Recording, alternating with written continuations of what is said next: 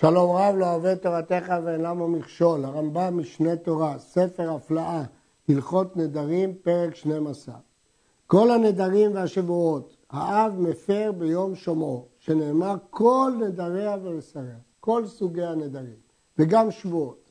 אבל הבעל אינו מפר, אלא כל נדרים ושבועות שיש בהם עינוי נפש, או שהם בדברים שבינו לבינה, כגון שנשבעה או שנדרה שלא תיכול או שלא תתקשט, שנאמר בין איש לאשתו. כתוב בתורה, כל נדר וכל שבועה תיסר לענות נפש. זה המקור שרק נדרי עינוי נפש הבעל יכול להפר לאשתו. ובהמשך נלמד מהם הנדרים הללו. וכן כתוב בין איש לאשתו, שנדרים שבינו לבינה יכול להפר. אז זה שני סוגים שהבעל יכול להפר. אם זה בינו לבינה, או אם זה עינוי נפש. אבל האבא מפר את כל הנדרים, כך סובר הרמב"ם. אבל הרמב"ן, הראש, חולקים על הרמב"ם, וסוברים שגם האבא לא יכול להפר רק מה שהבעל יכול להפר. מניין? מהיקש שיש בספרי בין הבעל לאב. הרמב"ם נשאל על זה בחכמי לוניל, והוא השיב להם שהספרי הזה לא הוזכר בגמרא, הוא משהו בגמרא שלא כמותו, ולכן הוא נדחה מההלכה. אגב, יש גאונים שחולקים וסוברים שבעל לא יכול להפר שבועות של אשתו. על הרמב"ם קראנו את שיטתו. מהרמב"ם משמע שלכחול ולהתקשט הם דברים שבינו לבינה. בהלכה ה' הוא כתב שלא לכחול זה נדר של עינוי נפש וצריך עיון. ומה בין נדרים שיש בהם עינוי נפש לדברים שבינו לבינה? האם יש נפקא מינה אם מה שהבעל מפר לאישה זה בגלל שזה עינוי נפש או בגלל בינו לבינה? כן, יש נפקא מינה. שהנדרים שיש בהם עינוי נפש מפר לעצמו ולאחרים, ושבינו לבינה לעצמו מפר, לאחרים אינו מפר. כיצד? נדרה שלא לאכול בשר, מפר לה, זה עינוי נפש. ותהיה מותרת לאכול עם כל אדם לעולם, כי אמרנו שנדרי עינוי נפש מותר לכולם. אסרה עליה תשמיש כל איש בעולם, זה דברים שבינו לבינה, יפר חלקו, ותהיה משמשתו. וכשימות או יגרשנה, הרי היא אסורה מתשמיש כל אדם, וכן כל כיוצא בזה. כלומר, בנדרי עינוי נפש שלא תאכל בשר, כשהוא הפר לה, הוא מותרת לאכול עם כל אדם שבעולם, כי הוא הפר את כל הנדר. אבל דברים שבינו לבינה כגון תשמיש, הוא יכול להפר את חלקו, והיא תהיה מותרת לו, אבל הוא לא יכול להפר את החלק של אחרים, ולכן היא תהיה אסורה לאחרים. הלכה ד' אחד עינוי גדול, ואחד עינוי קטן, ואחד עינוי שהוא לזמן מרובה או לפי שעה, הכל מפר הבעל. אין הבדל אם זה עינוי גדול או קטן, לזמן קצר או לזמן ארוך. כיצד? נדרה או נשבעה שלא תרחוץ היום, או שלא תשתה יין היום, או שלא תאכל דבש היום, למרות שזה דברים ליום אחד, זה דברים קצרים. וכן אם נדרה שלא תכחול היום, או שלא תלבש רקמה היום, מפר, וכן כל כיוצא בזה, למרות שזה יום אחד. אגב, הערנו כבר שלגבי שלא תכחול, פה הרמב"ם מונה את זה כעינוי נפש. בהלכה א' ראינו שהוא מונה את זה כדוגמה שבינו לבינה. אפילו נדרה ממאכל רע, או ממין שלא טעמה אותו מימיה, גם זה נקרא עינוי נפש, הרי זה יפר. למה? אם זה מאכל רע. מסבירים הראשונים שהכוונה שהוא רע לרוב האנשים, אבל בשבילה היא מתאבה לו, ולכן זה עינוי. או אולי תזדקק לו בעתיד, או יערב לה פתאום. נדרה משתי כיכרות. באחת יש לה עינוי, ובאחת אין לו בה עינוי. מפר לזו שמתענה בה, ואינו מפר לזו שאין בה עינוי. היא נדרה משני מינים, באחד יש עינוי, באחד אין עינוי, לא שייך בזה שנדר שהותר מקצתו הותר כולו, מכיוון שלגבי הפרת הבעל לא נאמר הכלל הזה. ולכן, את מה שהיא לא מתאבה לו, את מה שאין לה עינוי, הוא לא יכול להפר. מה שמתאבה לו ויש עינוי, הוא יכול להפר. נדרה שלא תאכל תאנים של מדינה זו, יפר משום דברים שבינו לבינה. למה? מה זה שייך בינו לבינה? מסביר הרמב"ם. שאיזה גדול הוא לו להיטפל ולהביא לה ממדינה אחרת. ודאי שזה יכביד עליו, כי כל פעם שתרצה תאנים, הוא יצטרך להביא לה ממדינה אחרת. לפיכך, כיוון שזה סוג של הפרה של בינו לבינה, אם מת או גרשה, או שהביא לה איש אחר מפירות אותה מדינה, אלו אסורים עליה, שאינו מפר לאחרים בדברים שבינו לבינה. כבר הסברנו שכל ההפרה של בינו לבינה זה רק מה שנוגע אליו, אבל אם הוא מת או גרשה, ומישהו אחר יביא לה תאנים מהמדינה שהיא אסרה על עצמה, זה אסור, כי הוא לא הפר חלק של אחרים, רק שלו. אבל כל זה כי הרמב"ם פרש שזה נדרים שבינו לבינה. הטור והראש הבינו שזה נדרי עינוי נפש, למרות שזה תאנים של מדינה מסוימת. ולכן אם זה נדרי עינוי נפש מותר גם לאחרים. וכן אם נדרה שלא ליהנות לבריות, אף על פי שאין הבעל בכלל. אז לכאורה מה זה נוגע לו? יש לו להפר משום דברים שבינו לבינה. זה כן נקרא דברים שבינו לבינה. שלא יהיה זקוק לאכילה משלו בלבד. כי כיוון שהיא נדרה שלא ליהנות מאף אחד, אז הוא יצטרך כל הזמן להביא לאוכל משלו, כי הוא לא אוכלת משל אף אחד.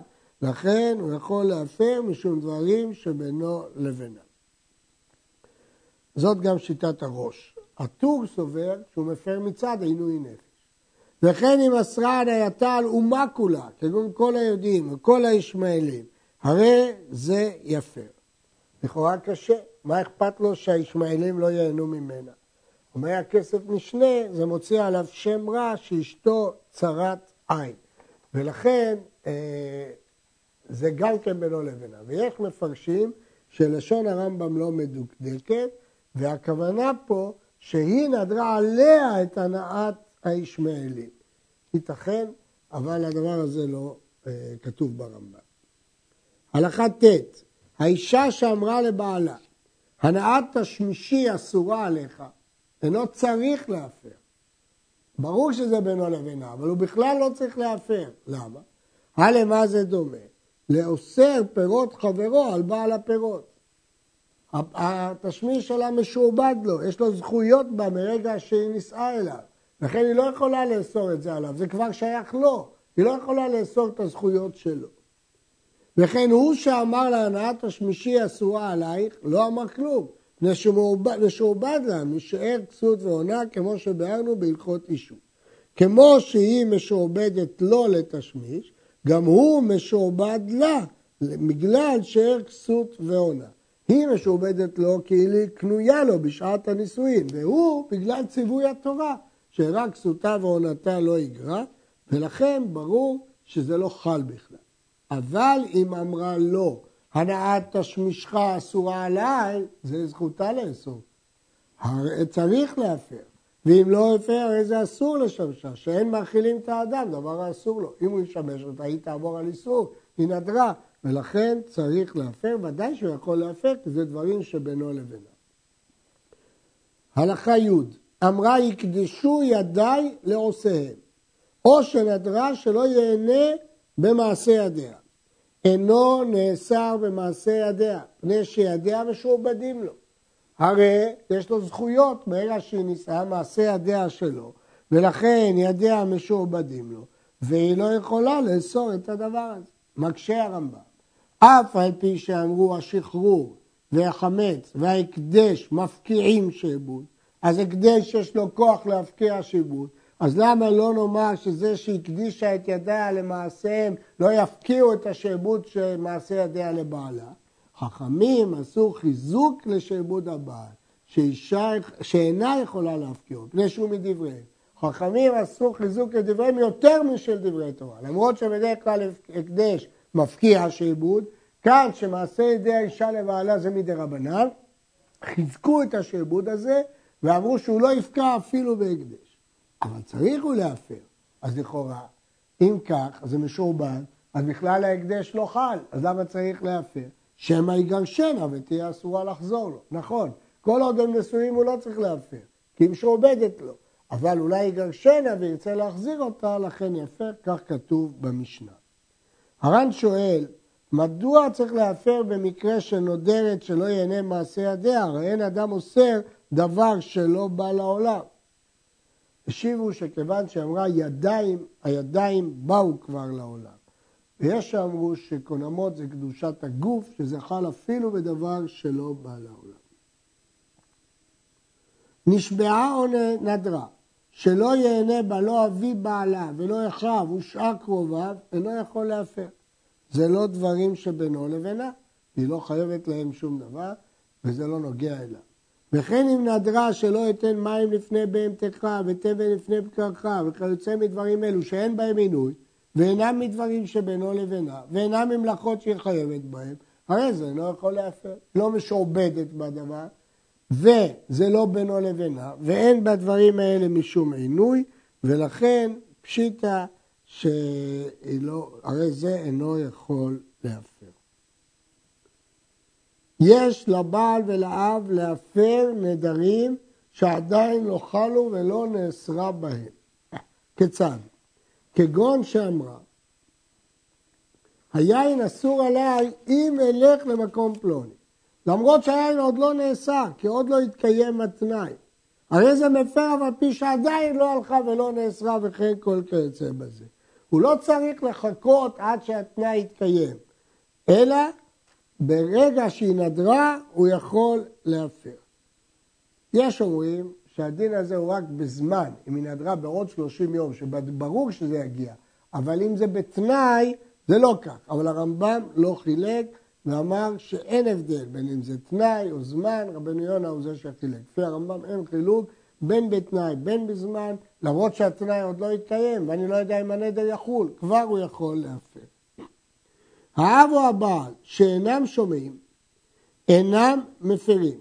כלומר, אם הם לא יכולים לשמוע שהם חרשים, לא יכולים להפר. אף על פי שהבעל מפר נדרים שלא שמען, הרי הבעל יכול להפר נדרים שלא שמען, הראוי לשמוע, אין השמיעה מעכבת בו. לא צריך שישמע בפועל, אבל צריך שיהיה ראוי לשמוע, וכיוון שהוא לא ראוי לשמוע, אז הוא לא יכול להפר. י"ד. השוטה אינו מפר, בין אב בין בעל. בין אם אב היה שוטה, בין אם הבעל היה שוטה, בלי דעת אי אפשר להפר. צריך בשביל הפרה דעת. הקטן אין לו אישות, לפיכך אינו מפר. והבעל מפר נדרי שתי נשיו כאחת. וכן האב מפר נדרי שתי בנותיו כאחת. זאת שיטת הרמב"ם.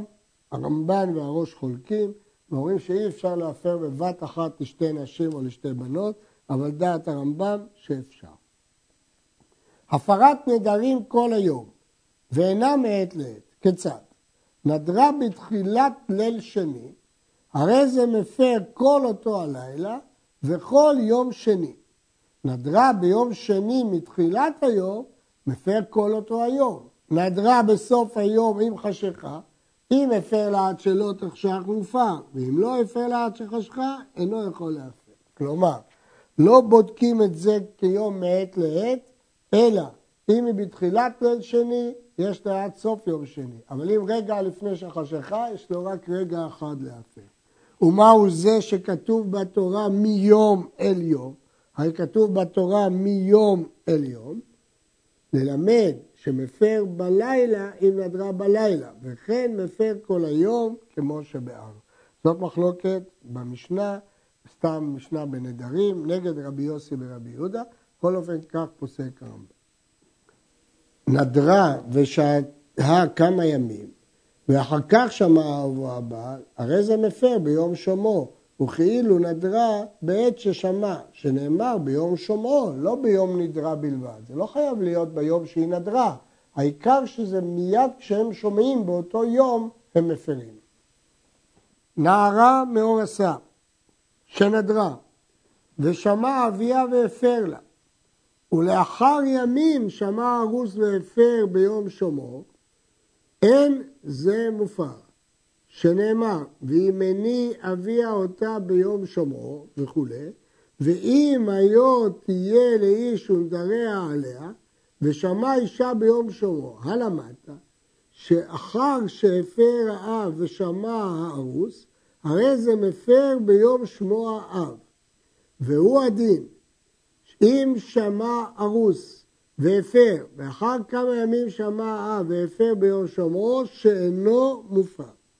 כן, הרמב"ם לומד מן הגמרא שהאבא והבת צריכים להפר באותו יום, ביום שומרו. אבל אם האב שמע ביום אחד והרוס שמע ביום אחר, זה לא נקרא שהם מפרים יחד וזה איננו מופר.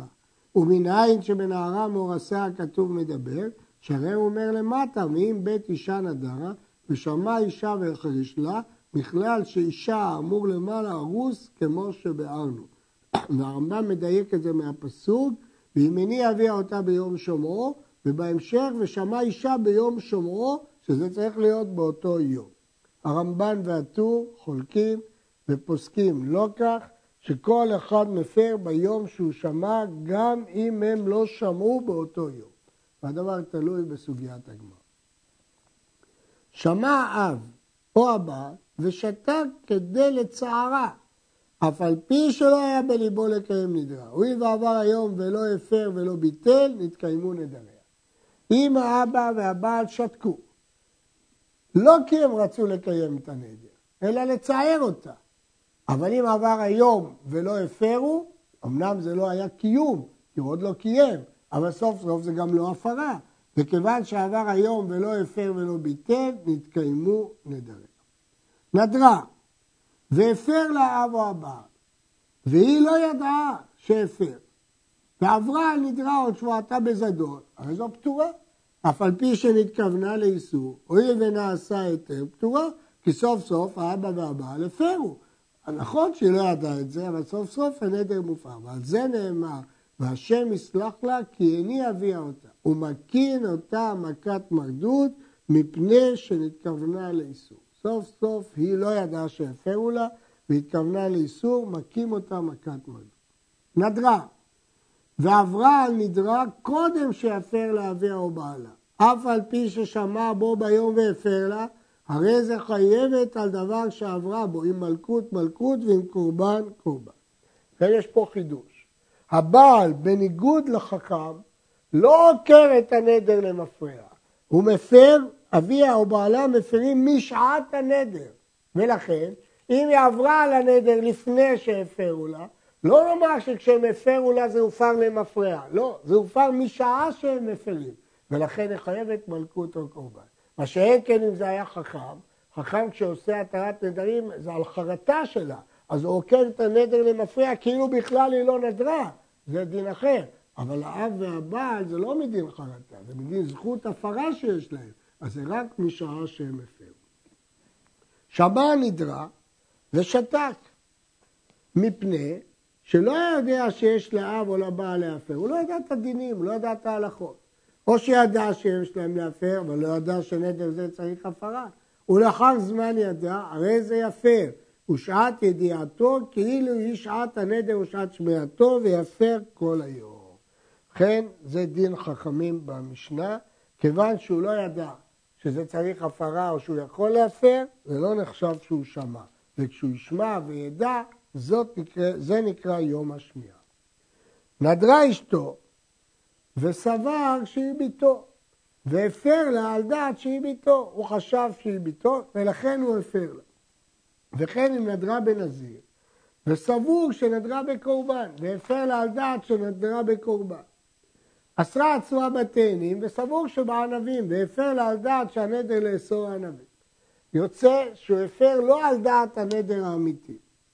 צריך לחזור ולהפר כשידע הנדר והנודרת לשם הנודרת הזאת ולשם הנדר הזה, שנאמר לו הניע אותה לנודרת עצמה, ואומר ושמע אביה את נדרה, עד שידע איזה נדר נדרה. צריך את האישה שנדרה ואת הנדר שנדרה, ויש לו להפר אותו כל יום הידיעה. ברגע שנודע לו, אז הוא יכול להפר. הטור פסק, שאם נודעה לו האמת תוך כדי דיבור ורצה בהפרה, מופר. אבל הרמב"ם לא הזכיר דבר הזה. עד כאן.